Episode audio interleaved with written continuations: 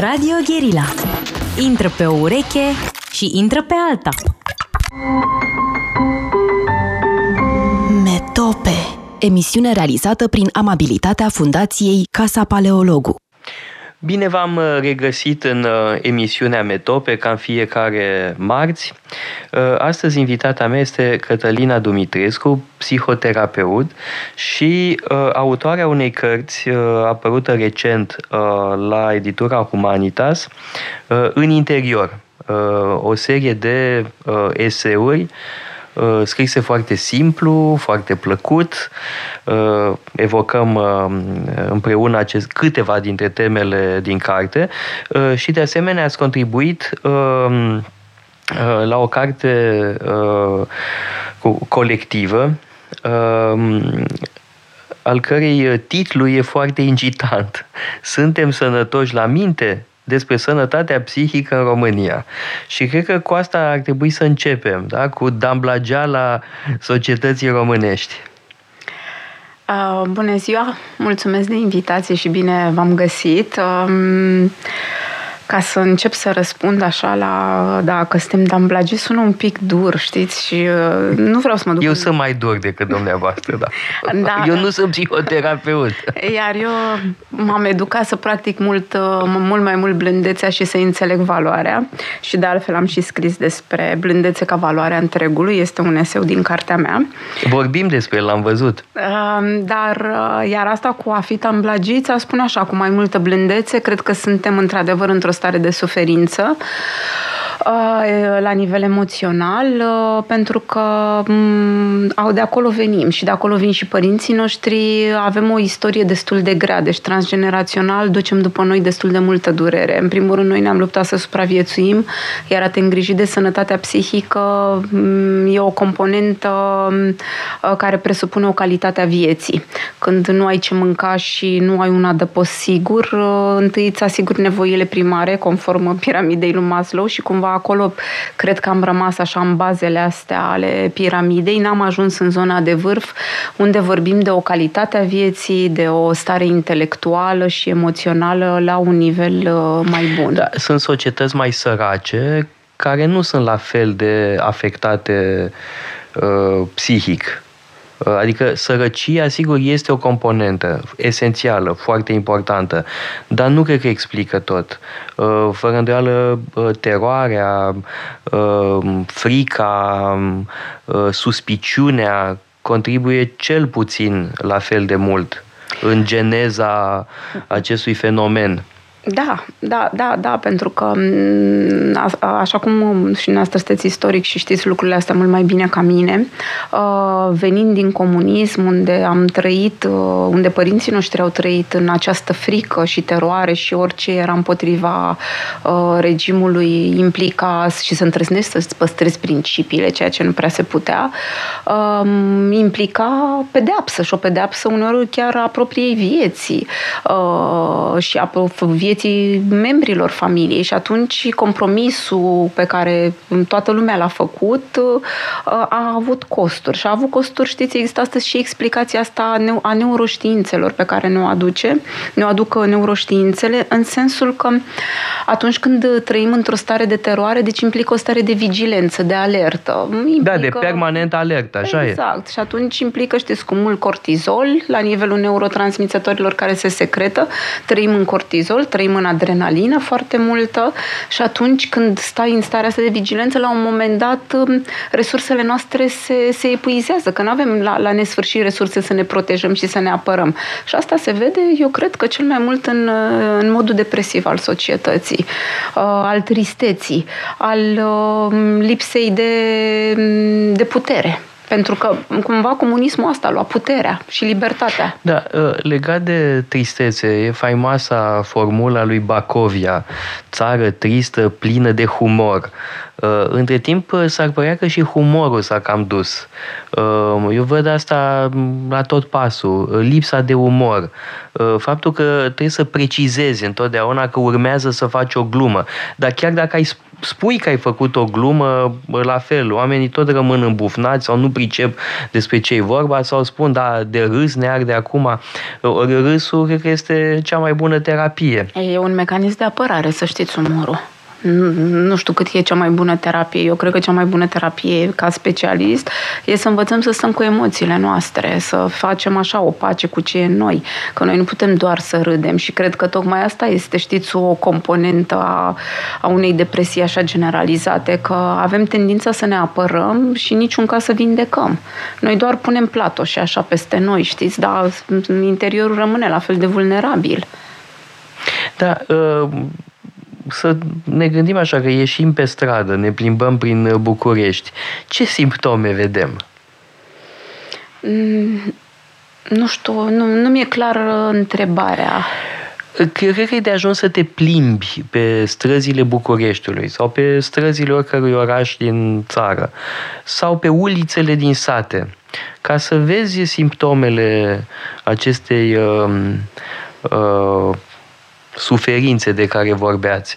Uh, nu știu, mă gândesc la murdăria de pe străzi, la uh, omniprezența uh, jocurilor de noroc, de pildă.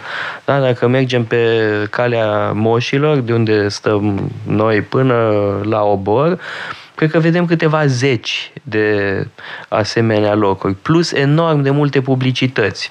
Uh, apoi, nu știu, mă gândesc la uh, politicienii care sunt ahtiați de doctorate, uh, la uh, agresivitatea din trafic, uh, la murdărie, da, toate lucrurile astea cred că compun uh, da, peisajul unei societăți uh, profund afectate.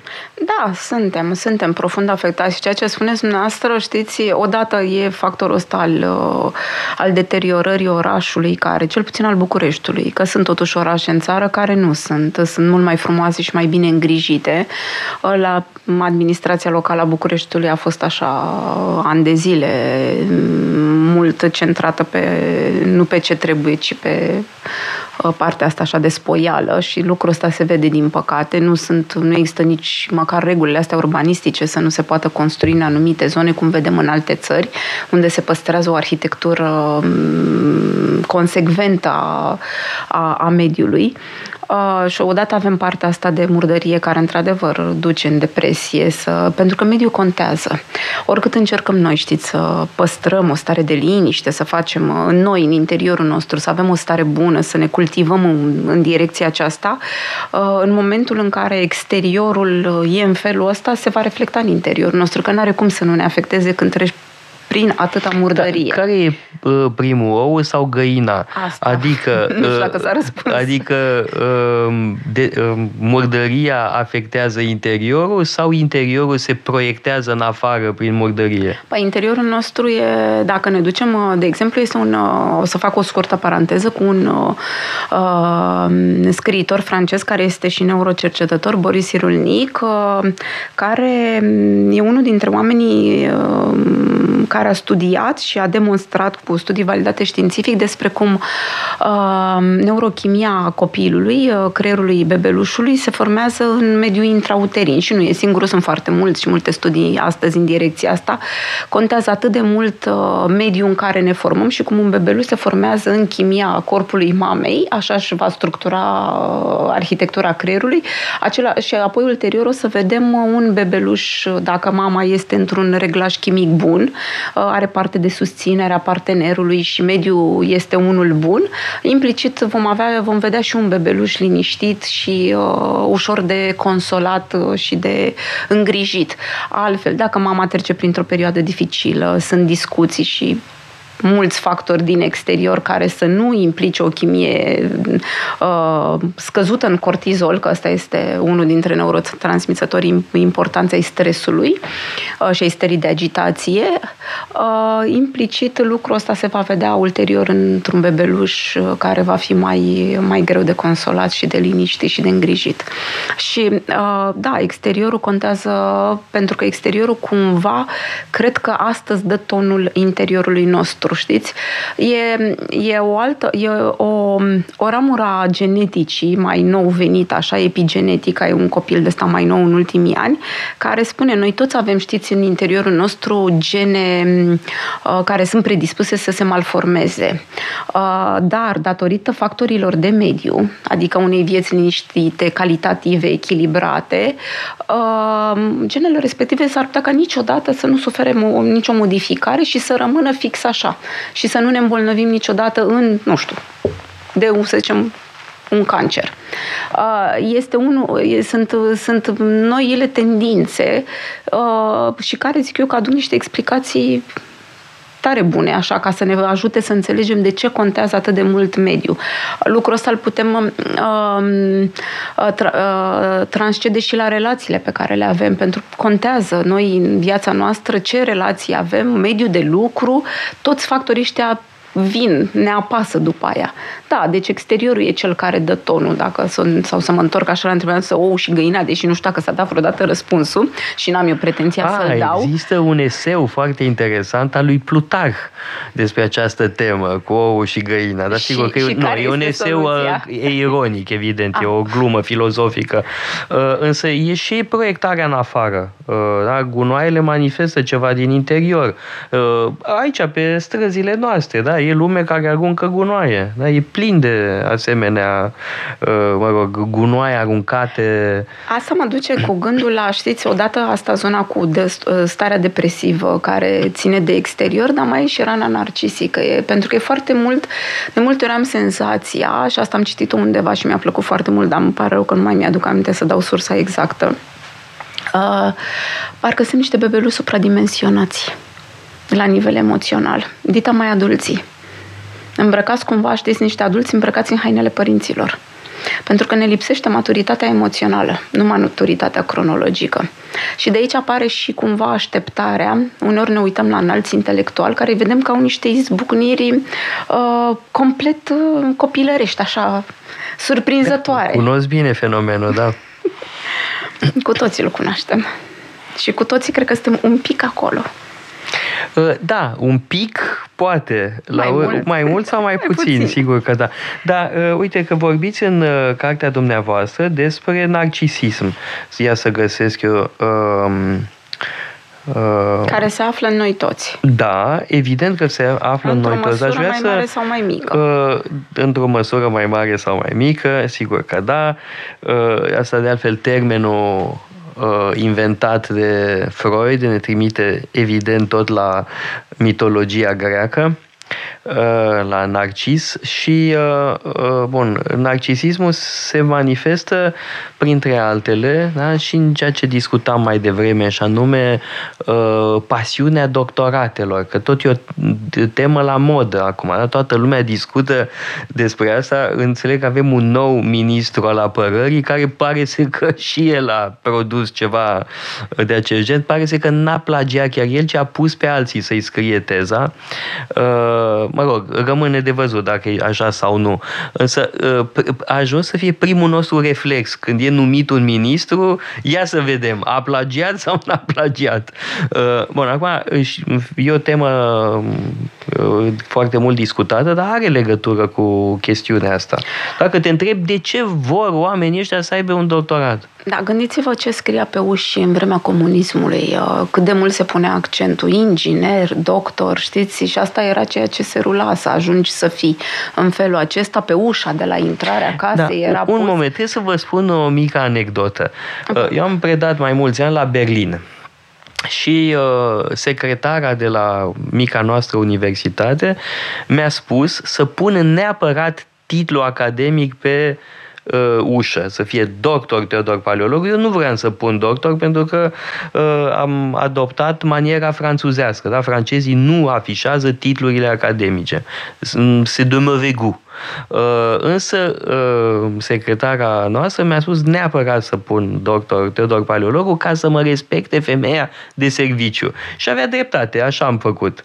Adică uh, marota titlurilor nu e uh, doar românească, însă aici avem de-a face și cu impostură, că nu e doar dorința de a avea un titlu academic, ci e vorba și de impostură. e o nevoie noastră de a ne simți văzuți. Suntem de, provenim, exact cum vă spuneam, și de la, provenim dintr-o cultură și dintr-o școală unde nu am, noi nu am fost, uh, am fost criticați permanent și nu am fost validați, nu am primit bravo. Cred că când primeam un bravo era atât de rar și cred că de aici vine nevoia. Suntem atât de însetați să ne simțim văzuți și să simțim că avem valoare, încât asta e o durere, de fapt. E o suferință. De-aia căutăm toate titlurile astea. E mm, mm, rușinea pe care am trăit-o mm, în, în școala românească. Eu am prins această, această școală în care, plus sadismul profesorilor, inclusiv ne loveau, adică da. învățătoarea mea, Dumnezeu să o odihnească, dar ne scotea în fața clasei și ne bătea cu rigla la, la palmă pe toți. Adică vă dați seama ce sadism acum cu mintea de acum și cu ce am reu- reușit să învăț până acum, înțeleg ce nevoie sadică putea să fie în acest om să, să pedepsești în felul acesta niște copii uh, lovindu-i și umilindu-i.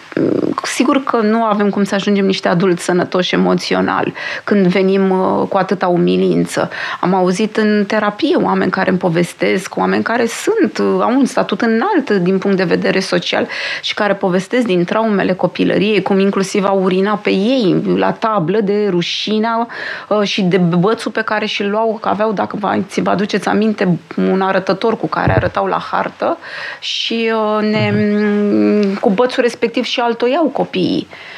Da, mă rog, eu slavă Domnului, de asta n-am avut parte în școală, uh, mă rog, și cred că nici nu e mă rog, cel mai frecvent lucru, dar uh, oricum e vorba de un sistem uh, educațional care nu dă feedback pozitiv sau foarte puțin.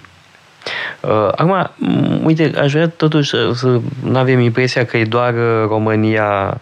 Uh, da, trebuie să luăm o pauză publicitară și, și revenim, repet. că vreau să dau un mic exemplu în sens contrar.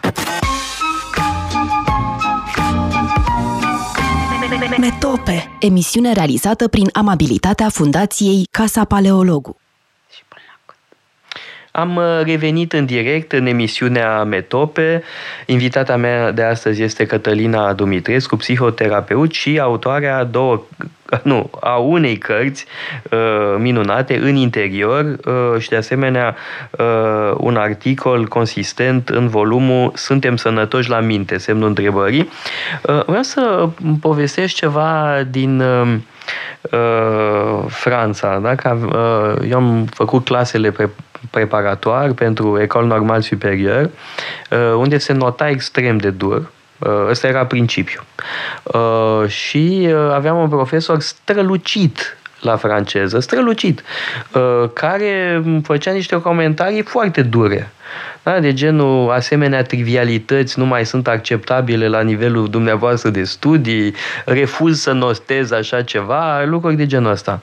Uh, și uh, nu pot să spun că m-a traumatizat, adică am ținut minte, dar asta era cumva regula jocului și cumva în contextul de acolo, astea erau uh, mă rog, uh, micile răni uh, pe care le, cum să spun, obții într-un duel la un anumit nivel, adică știam totuși că eram în cea mai bună clasă din Franța și Navara, da? Deci uh, n-aș spune că uh, genul ăsta de comentarii sunt uh, catastrofale în orice context. Depinde. Și da? depinde de fiecare structură. Da, fără îndoială. Evident că da, plus că totuși rostul întregului sistem era să selecteze oameni care să servească statul francez, nu să facă mă rog, muncă de caritate. Însă, uh, revenind uh, la uh, oile noastre, bun, vorbeam de problemele sistemului educațional, da, care nu favorizează suficient încrederea în sine, nu asta cred că e da. esențial, chiar dacă există evident profesori minunați, că sunt, slavă sunt, Domnului, sunt, și nu, nu trebuie să-i uităm, da? care tocmai încurajează, ghidează, dar ei cumva sunt nu, nu sunt, sunt nu neapărat excepții, dar uh, ce fac ei este împotriva sistemului, că sistemul are o anumită inerție care merge în cealaltă direcție. Sunt minoritari, nu sunt mulți.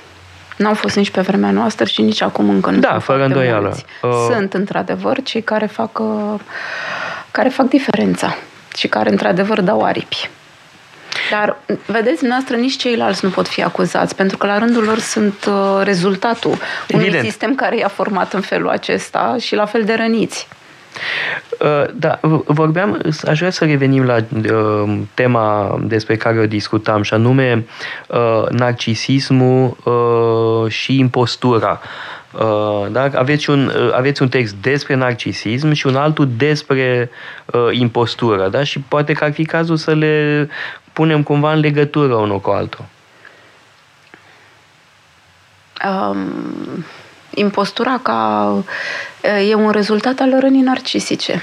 E nevoia, ceea ce se întâmplă și la noi la nivel social, cum spuneați dumneavoastră, nevoia noastră de a acumula diplome. Um, și mai vine și cred că social, iarăși transgenerațional, uh, educația face diferența.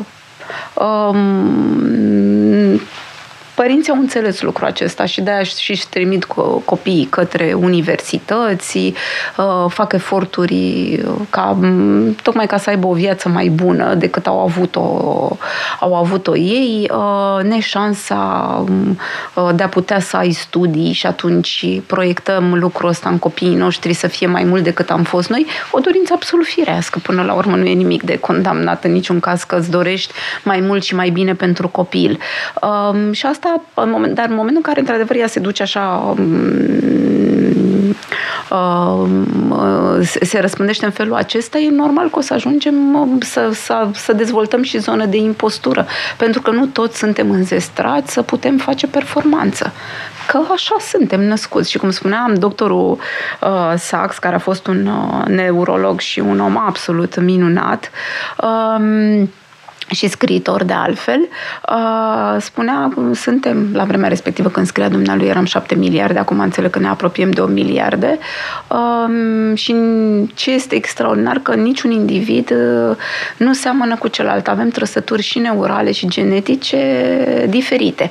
Și cum spuneați și dumneavoastră în școala în care ați fost pregătit, că m, sigur forma asta așa de duritate a profesorului era ca să pregătească, da, pe unele structuri m, sunt în felul ăsta înzestrate încât să aibă o anumită reziliență, capacitate de a face față uh, și altele nu, dar asta nu înseamnă că e ceva greșit cu ceilalți care nu fac față, e doar o structură mai sensibilă, Da, mai... să- să zic, eu observ uh, în societatea românească cât de uh, prost sunt uh, luate uh, note uh, considerate proaste. Da? Uh, Dacă nu are copilul 10, e o dramă. Uh, Da? Sunt drame pentru că n-a avut media nu știu cât. Și vezi, are un un copil o medie excelentă și parcă ar fi o catastrofă. Uh, E și uh, le- chestiunea asta legată de, de medie, de notă uh, și obiceiul de a lua no- numai note mari. Uh, Iarăși, noi aveam note mici. Da? Uh, Eu am avut, de pildă, 5 din 20 la franceză pe o lucrare excelentă, că mi-a spus profesorul, e excelentă lucrarea dumneavoastră, dar v-am dat 5 pentru că nu a atins subiectul principal. Da? Pentru că subiectul era formulat în așa fel încât să nu înțeleagă uh, decât foarte puțină lume. Uh, și nu te superi de așa ceva. Da? Iei o notă proastă și cu asta basta. Da? Am luat 3 din 20 uh, la oralul de, fră, de filozofie și asta e specialitatea mea. Da, se întâmplă, nu o să, mă, trau- n-o să fiu uh, deprimat din cauza asta. Pe când la noi, dacă nu ia 10 copilul, e o dramă în familie. Păi perpetuăm, știți, gândiți-vă mesajele, cât a luat uh, X, uh, cu ce notă, câți au fost din casă, clasă care au luat nota, nu știu, vin, veneai acasă, spuneai, am luat 9, să zicem. Câți au, sau 10, să, câți au, a, păi dacă au mai luat încă 5, înseamnă că v-a dat ușor. Și din start era o minimizare, știți, adică nu, efortul nu era răsplătit nici măcar verbal, nu primeam încurajarea aceasta. Și atunci, sigur că astăzi uh, proiectăm în copiii noștri să vină cu acel 10 care ni l-am dorit noi să fie așa pe linie, dar eh, mai vreau să mă duc într-o altă direcție un pic cu uh, că impostura este uh, cum zicem, cultivată din școală. Gândiți-vă că trebuie să spui la un comentariu, nu ești încurajat să spui ce gândești tu, ce crezi tu despre lucru, ce ai citit și ce ai înțeles. Copiii, ci cea, ce crezi tu că a vrut să zic autorul, dar din textul al cuiva. Și practic ești încurajat să înveți. Dacă nu redai motamo cuvintele respective, ești sancționat. Deci nu este, despre asta este de aia și suntem, că, nu știu, suntem foarte aspri cu noi. Uh-huh. Dar nu, noi n-am, n-ar trebui, ar trebui să avem înțelegere pentru că încă perpetuăm niște modele greșite ca mod de a se învăța în România. Se face foarte multă matematică, se face foarte multă uh, și o literatură depășită, care nu mai este actualizată uh, și zilelor noastre și pe care copiii trebuie să o învețe. La ce vă referiți? Nu știu, Ion, spre exemplu. Da, e un roman reușit. De acord Problema cu dumneavoastră. Avem așa puține romane... Uh... Da, să știți că trebuie să mai devenim un pic așa și mai contemporani. Că uh, uh lucrurile da, astea... literatura română nici n-aș vedea ceva comparabil cu Ion mai aproape de noi. Uh. Uh, că mai e, mai e ceva, ăsta e și materialul clientului. Uh, literatura rom- română nu excelează la capitolul și, romane. Da, dar este și prea stufos ceea ce se învață. Și până la urmă nu, ne, ne mirăm că vrem tot să fim uh, uh, la că nu mai vor oamenii să facă meserii. Da. Păi din moment ce asta pompăm... Eu, eu puțin, uh, aș vedea puțin dintr-o altă uh, perspectivă chestiunea asta cu ce anume studiem la literatura română. Uh, anume că este din, uh, o perspectivă foarte uh, îngustă românească. Uh, de parcă literatura română ar fi apărut uh, ex nihilo. Uh, ori pe Eminescu nu poți să-l înțelegem partea lui filozofică fără Schopenhauer, pur și simplu, e Schopenhauer pus în versuri. Dar noi îl studiem de parcă ar fi un geniu apărut ex nihilo. La fel, romanele românești sunt imitații ale unor modele franțuzești, nemțești, rusești, uh, ce ori mai fi. Uh, da, literat, uh, romanul realist nu poți, nu poți să-l înțelegi fără referința la Balzac sau la Flaubert sau la modelele celor care scriau aceste cărți. Ori la noi se face numai Ion sau numai ce-o fi, Moara cu noroc sau uh, altceva de genul ăsta, dar fără a vedea contextul mai larg Uh, și mai e, bun, iarăși, uh, poate că n-are legătură directă cu uh, Uh, cartea dumneavoastră, însă acum câteva zile am ținut un curs uh, și mi-a făcut mare plăcere să țin respectivul curs, dar uh, la un moment dat i-am întrebat pe copii, erau vreo 20 ceva, și copii foarte buni și deștepți, așa, și a fost minunat. Însă i-am întrebat, bun, voi ați făcut religie la școală de 8, 9, 10, chiar 11, 12 ani, da? Ați citit un text, unul, măcar un text din Vechiul sau din Noul Testament? Un text, nu cap-coadă, nu rezumate, nu uh, citate. Nici unul nu citise un text din Vechiul sau din Noul Testament. Și mă întreb ce fac copiii ăștia la ora de religie. Uh, și tot în, uh, e încă o ilustrare a ceea ce spuneați mai devreme. Da? O învățare pasivă, fără, fără să te confrunți cu uh, textul. Da? Rezumate, repetăm rezumate și cam asta e. Da, ora de religie este o oră în opinia mea, nu vreau să supăr, dar eu nu cred că ar trebui să existe în programa sau ar trebui să fie opțional cine își dorește. E opțional. Sau, da, aveți dreptate, e opțional, uh, dar cumva ești obligat, pentru că pentru, să zicem, copiii care, pentru care părinții nu optează, sunt obligați să stea tot în clasă. Da, Școala nu asigură. Da, uh... Iar la ora de religie, să știți că nu se predă, predau valorile astea. Pur și simplu, de foarte multe ori este o oră care asigură o medie de 10 care va crește da, media evident, da. generală. Da. Adică asta este iarăși o impostură și o ipocrizie a da. societății da. noastre, apropo de... Și după aia ne mirăm că la vârsta adultă vrem titluri. Păi uitați cum se cultivă. De mici ni se cultivă lucrul ăsta. Cum putem fi altfel? Că asta înseamnă lipsa... Eu una am scris și asta cred din cât am înțeles și cât uh, am reușit până acum să, să învăț, uh, cred că sănătatea asta emoțională ar trebui să fie, știți, pe agenda publică a politicilor uh, de sănătate ale înalților noștri guvernanți uh, și să existe ca oră introdusă din grădiniță. Pentru că toate se învață, empatia se învață. Cum să mă pun în papucii celuilalt și să mă gândesc că atunci când se lovește să nu râd și din contră să mă întreb dacă îl doare și dacă îl pot să ajuta, asta se învață. Noi am învățat să râdem când cineva se împiedică. Da, deci eu rămân la ideea mea că râsul este... E un mecanism de apărare. Terapeutic nu? E, și este... Mă rog, aici cred că nu, poate că nu înțelegem la fel uh, uh, râsul. Eu nu cred că râsul e un fenomen de superioritate. Dar nu de superioritate, mă apăr prin el. Mă apăr ca să nu mi-ară vulnerabilitatea și sensibilitatea. Eu cred că râd ca să mă bucur de viață.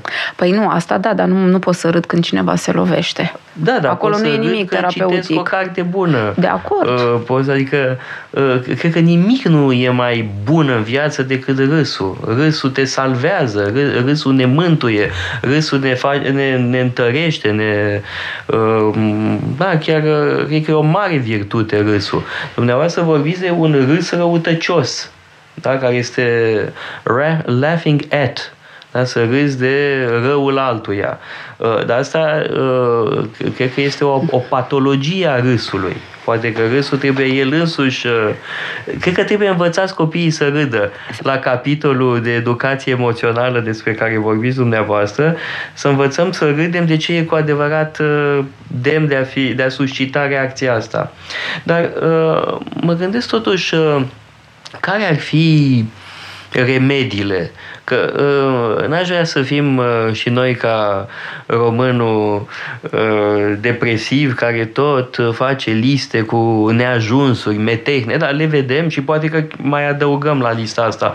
Uh, dar cum putem uh, uh, ieși din asta? Care ar fi căile de însănătoșire, măcar parțială? Um Cred că cititul, lectura în orice formă e cea care ajută și salvează. Apoi un proces formal de psihoterapie. Uh, asta pentru indivizi? Sau? Da, individual.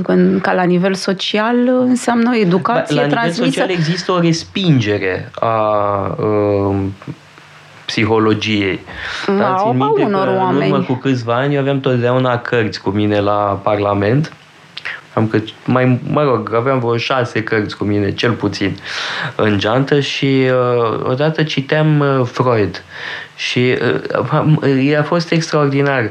Uh, am avut reacții de la mai mulți parlamentari, mi-au spus să ascund, să nu se vadă că citesc așa ceva. Mi-am dat seama, incredibil, noaptea minții. Reacțiile astea să știți că nu mai sunt așa, adică publicul se schimbă și oamenii se schimbă, societatea evoluează, începem să ne punem niște întrebări, să ne interesăm mai mult de calitatea vieții noastre emoționale. Da. Nu mai suntem acolo. Sigur că sunt oameni care au rămas uh, și care trăiesc disociați, pentru că ăsta e termenul psihologic. În momentul în care uh, trăiești disociat, uh, emoționalul de corpul tău și te îngrijești de acest exterior și de fală și de prestigiu, e o disociere în acel om care disocierea asta este de obicei mascată prin tot felul de adicții. Cum spunea și dumneavoastră, jocurile de noroc, uh, alcoolul, pentru că alcoolul ăsta social e foarte răspândit, uh, fumatul, toate, tot ce presupune shoppingul, toate astea sunt niște forme ale adicției care maschează și sunt mecanisme, de fapt, ale disocierii noastre. Uh, când trăim în felul acesta, când nu suntem în, um, într-o zonă de întâlnire cu noi înșine. Pentru că psihoterapia, de exemplu, și psihologia presupune un proces de igienă a minții. Exact cum avem o igienă a corpului și ne spălăm pe dinți dimineața și seara, cam așa ar trebui să avem o igienă și a minții, știți, să am un timp de reflectat, uh, de introspecție, un exercițiu de introspecție necesar ca să poți să trăiești sănătos sau cât de cât echilibrat. Uh, nu ne învață nimeni cum să facem asta și de multe ori trăim și pe pilot automat, că iară știți, nu putem pune presiune pe noi. Când ai uh, de plătit atâtea treburi administrative, de plătit facturi, de muncit, uh, uh, atât de mulți factori de stres din exterior, exercițiul ăsta de reflexie, ca să te întâlnești cu tine și să ai grijă de igiena ta mentală, presupune, presupune să-ți aloci timp uh, și cum nu avem o disciplină, pentru că pentru asta presupune disciplină. Dar noi nu avem disciplină asta, n-am văzut-o la părinții noștri. Părinții noștri săraci au supraviețuit. Ei trebuiau să asigure pâinea, ei trebuiau să asigure și în teroarea acelor timpuri. Noi cumva acum suntem o generație care cred eu că ne salvăm și începem să punem niște să, întrebări altfel încât să ne îngrijim și de interiorul nostru, de sănătatea noastră emoțională. Nu toți. Unii dintre noi nu vor reuși, din păcate. Mhm. Bun, cititul e pe primul loc, ați spus, apoi Eu, da, așa uh, psihoterapia, da? Da, e profesia mea pe care o da. iubesc și uh, m-a salvat și salvează oameni. Și nu știu. Da, cititul, cum convine să vă aud spunând asta, dar în ce fel? Uh, de ce? Păi, uh, oferă perspective oferă alte perspective, știți cum, alte minți, vezi alte minți și îți deschide capacitatea asta de toleranță, ne face să fim toleranți față de altcineva care e diferit și gândește diferit de noi. Pentru că eu asta observ destul de des, intoleranța asta și acest mi-mi, știți, bebelul supradimensionat care e în interiorul meu. Uh, eu am dreptate, eu știu, e o tendință, pentru că și cu cât citești, de fapt, descoperi că știi atât de puțin și uh, citit ce? Că, bun, poți să citești tot felul de Eu cred că orice, lucruri. să știți. Că într-un fel orice, pentru că pornind dintr-un punct, deja ți se deschid multe. Și încetul cu încetul ne ducem pe diferite, pe, pe orice zonă. Dar important e să citim. Și aici este un conflict, știți, cu, cu, cu tot ce presupune zona de electronice. Pentru că, da, una e să citești cartea ca obiect și alta e să citești uh, în, în formatul electronic. Adică? Păi, pe carte poți să subliniezi, poți să o lași și când uh, ai obosit o iei pe alta. Da, știți, pe de altă parte, Kindle-ul e foarte bun, pentru da, că l-ai mereu la tine. L-ai, exact, l-ai mereu la tine, mai ales când călătorești, e, e foarte bun. Dar... Poți să citești în baie, de pildă. Și... Sunt foarte încântat de Kindle că pot citi în baie. Și cartea puteți să E mai greu baie. că trebuie subliniat și nu prea poți să subliniezi în baie. da. Um, uh, spuneați mai devreme ceva de educația emoțională. Um, aș vrea să ne clarificăm puțin, pentru că eu am sentimentul că se propun tot felul de noi materii, evident utile. Uh, educație financiară, educație civică, ă, ce mai e, educație pentru sănătate sau educație sexuală. Lucruri foarte importante, dar ajungem la o proliferare de materii care mi se pare foarte problematică. Ă, eu cred că principiul ar trebui să regrupăm ă, anumite domenii în materiile existente. Uh, de pildă, nu știu, studierea Holocaustului este foarte importantă, dar intră la istorie. Și se, uh, mă iertați, dar se studiază? Da, și da, se studiază. că se studiază. Ah. Și e par, da, eu cred că trebuie să fie parte din studiul istoriei. De acord. Nu văd de ce ar fi ceva separat. Deși, repet, e important. Uh, esențial. Uh, sau uh, educație financiară. De acord. Foarte important. Da, există materia economie. Uh, și așa mai departe. Uh, de aceea mă întreb, unde intră educația emoțională? Suntem de acord că e importantă.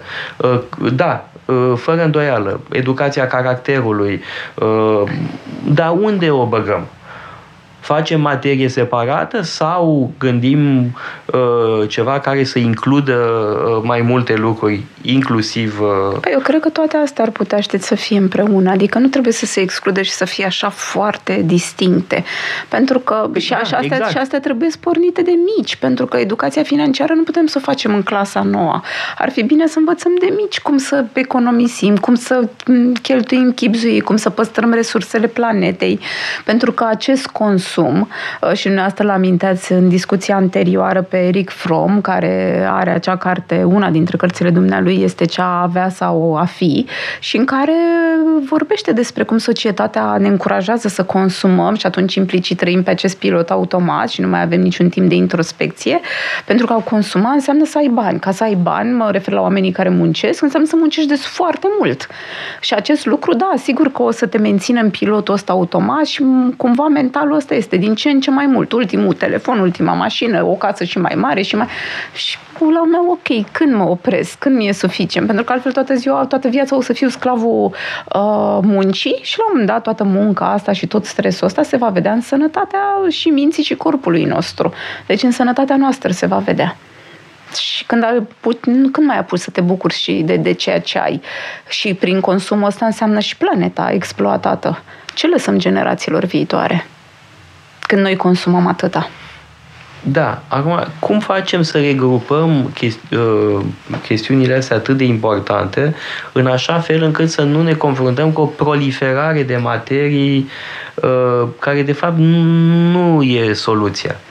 Aș vrea să am un răspuns, dar să știți că nu l-am, pentru că nu e domeniul meu să mă pricep. Eu pot doar să-mi dau cu presupusul aici și... Păi ne dăm cu presupusul. Uite, că uh, se vorbește mult de educație sexuală. De acord, e important. Eu am fost într-un liceu catolic în Franța. Uh, și la ora de biologie ne-a spus profesoara cum stau lucrurile. Da, dar educația sexuală e mai mult decât anatomia corpului nostru. Și mai ales pentru fete, să știți, și pentru băieți, că trebuie să învățați cum să se poarte, fetele la rândul lor, ce înseamnă un de abuz. Acord. Adică la noi este în continuare foarte mult bullying ăsta și hărțuirea sexuală și la locul de muncă. Și noi considerăm da. că suntem prea suntem sensibili. Abs- suntem absolut Sunt de convinsă, acord. Da. Dar vreau să spun ce am, am constatat un lucru uh, discutând uh, cu cineva de la ASE, cu un decan al unei facultăți de la ASE. Uh, și mi-am dat seama că uh, după trei ani de zile de studiu, studenții nu au citit niciun text fundamental de economie. De ce? Pentru că au tot felul de materii importante, utile, fac marketing, fac nu mai știu ce, contabilitate, sigur că sunt lucruri esențiale, da, te duci la ASES să înveți așa ceva, dar ele înlocuiesc alte materii, da, orice materie nouă limitează timpul pe o, pentru o altă materie. Da? Deci e, e cât se poate de simplu. E cum uh, ar fi pe fundamente, practic. Luăm da, și fund... uh, de aceea cred, asta e o chestiune foarte importantă. Da, educație emoțională. Evident că da, dar unde o pui?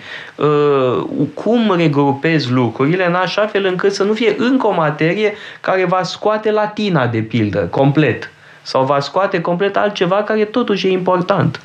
Uh, eu cred că și religia făcută ca lumea dar nu se face deloc la noi, uh, e foarte important. Este algebra culturii. Nu poți înțelege un muzeu dacă nu ai cultură biblică, cunoștințe păi, elementare Dacă sau, sau de mitologie. Uh, da? Uh, copiii termi, termină școala, n-au citit un cânt din Iliada sau din Odiseea. Păi este fundamentul culturii. Cum adică n-ai citit Iliada deloc sau Odiseea deloc. Ă, asta e școală? Nu, nu e școală. Bun. Avem tot felul de materii care înlocuiesc alte materii și sunt tot felul de materii și bun, cum facem să le regrupăm încât să iasă ceva coerent? Și după aia cei care ies din școală măcar să aibă habar de ceva. Dar nu toată lumea trebuie să știți, să fie așa înalt intelectuală și nu sunt toți acolo. Uh, trebuie da, să avem și oameni care că fac școala meserii. noastră îi sufocă. Eu am suferit îngrozitor în școala românească pentru că nu puteam să fac ce voiam eu. Nu puteam să, adică citeam Platon, dar de ce citeam Platon sau Herodot? Pentru că tata îmi făcea scutiri îmi scria scutiri pentru că, ca să mă salveze de școală. Îmi scria scutiri ca să stau acasă să citesc uh, Platon. Eu stând acasă am învățat, nu ducându-mă la școală și ascultând lucruri care nu mă interesau absolut deloc, făcând algoritmi și alte, fel, alte chestii de genul ăsta, da? Păi poate dacă Când am ajuns în Franța am înflorit. Dar am înflorit nu pentru că școala din România era bună, ci pentru că școala din România era o, o porcărie sinistră și acolo, într-adevăr, m-am simțit în largul meu. Uh, bun, nu toată lumea trebuie să fie uh, umanizat. Dacă îi sufocăm pe aia care au această vocație, nu știu dacă facem bine. Păi eu sunt total de acord. Tocmai de aceea și spun că ar trebui uh, scos din stufoșenia materiilor și implicit redus orelor și atunci cred că am putea pune, știți cum, când reduci din 5 ore de matematică unde faci algoritmi și fracții și decât dacă într-adevăr ești interesat cu adevărat către și ai aptitudini către matematică, te vei duce către și atunci, da, copiii aceia vor merge către o nișă de specialitate. Dar altfel să existe o zonă generală de matematică și apoi cine într-adevăr are interes și aptitudini să meargă către. Uh, cred că trebuie să mai luăm o scurtă pauză publicitară și revenim pentru că încă uh, câteva minute. Metope Emisiune realizată prin amabilitatea Fundației Casa Paleologu. Am uh, revenit în direct în uh, emisiunea Metope. Mai avem uh, doar câteva minute. Vorbeam despre educația emoțională, dacă să fie materie separată sau nu. Iar eu mă gândeam că intră la literatură, nu dacă spuneți că trebuie să citim. Literatura nu ne dezvoltă inteligența emoțională, dacă citim Stendhal sau dacă citim Proust sau Iliada, da? În ultima instanță e o lecție despre empatie. Faptul că uh, Ahile uh, reacționează cum reacționează uh, la vizita lui Priam. Da? Deci nu cumva literatura, filozofia contribuie la această minunată educație emoțională? La ce vă referiți dumneavoastră, probabil că o să avem o societate în care doar o să ne întâlnim să dezbatem așa filozofic și cam atât. În rest, nu știu cine va mai munci, nu știu cum o vom face. E, vă duceți într-o zonă extrem de nișată, așa și elitistă. Noi vorbim de o societate în care suntem um, diferiți, mă reîntorc la accentul pe acest de a fi diferiți și a ne accepta diferiți. Uh, și nu înseamnă că dacă nu iubesc să citesc Iliada, sunt un om uh, prost sau un om uh, incult, ci pur și simplu nu am această înclinație și în regulă să nu o am. Sunt oameni, în schimb, care uh, iubesc și sunt în, în, uh, se dezvoltă și se cultivă în direcția asta și da, cumva formează intelectualitatea unei societăți. Dar o societate are mult mai multe straturi și cred că asta, pe Eu ierarhizarea asta... Nu-l văd deloc.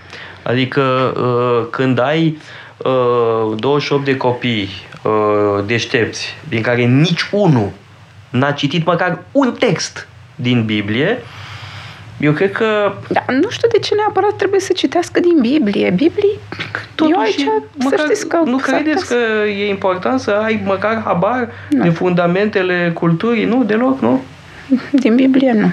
Poftim? Nu, din Biblie e, Uite, nu. aici cred că avem o diferență da. fundamentală. Eu cred că uh, cultura e importantă pentru, chiar pentru sănătatea asta psihică despre care vorbim, pentru că uh, însuși Freud era, cum să spun, format la școala grecilor. Uh, da, Sofocle este sursa lui de inspirație. Și Freud a avut limitele lui, ca da, orice sigur, om de sărac, știință. Era un om de școală veche și era îngust că se inspirase din Sofocle.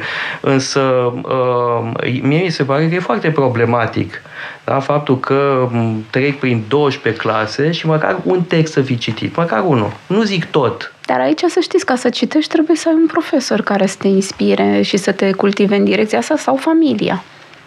Și acolo unde familia, da, citește sau sunt profesori care într-adevăr fac oră de lectură. familia. Da, atunci iarăși cădem în, în problema asta a faimosului elitism. Doar cei care provin din familii de intelectuali să citească. Nu neapărat. Păi nu, nu și atunci rolul citești. școlii este să îi facă să citească și pe copiii din medii defavori, mă rog, defavorizate, termenul ăsta e, e simplizat, și cei care n-au bibliotecă acasă, care n-au crescut cu uh, părinți care au, uh, mă rog, care au scris uh, cărți nemaipomenite, da? Uh, rostul școlii ăsta este să, să le pună cartea în mână și celorlalți, nu doar unei infime minorități. De acord cu dumneavoastră. Da, și atunci, Aici. bun, totuși e o, e o problemă, cred, serioasă, da? Faptul că trec prin școală și Iarăși nu e vorba de blamat, că erau foarte simpatici uh, și chiar deștepți și mi-a făcut mare plăcere. Însă chiar mă întreb, ce fac în școală? Nu înțeleg. Pentru mine e un mister. Pentru dumneavoastră.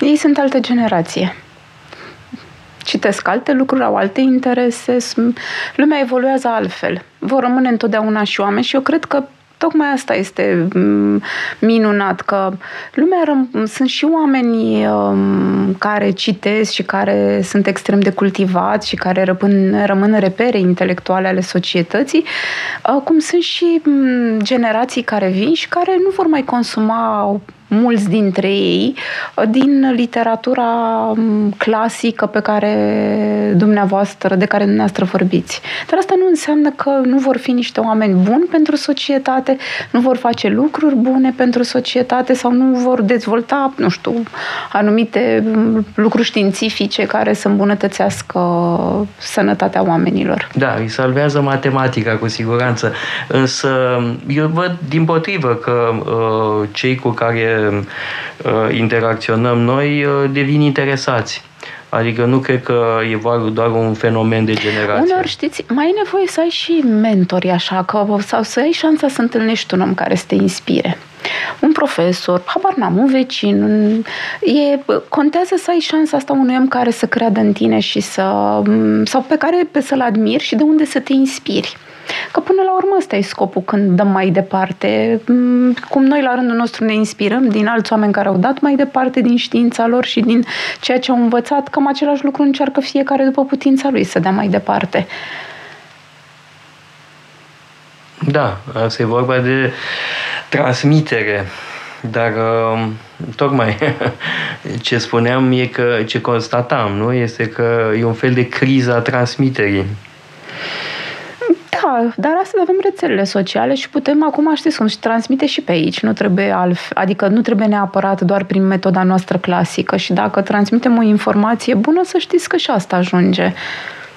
Adică, cred că trebuie să rămânem așa mai buni, nu știu, ne ducem prea mult în critica asta în care am fost învățați să educați și de-aia și urechem așa. Eu să știți că asta observ foarte tare, urechiatul ăsta așa se transmite.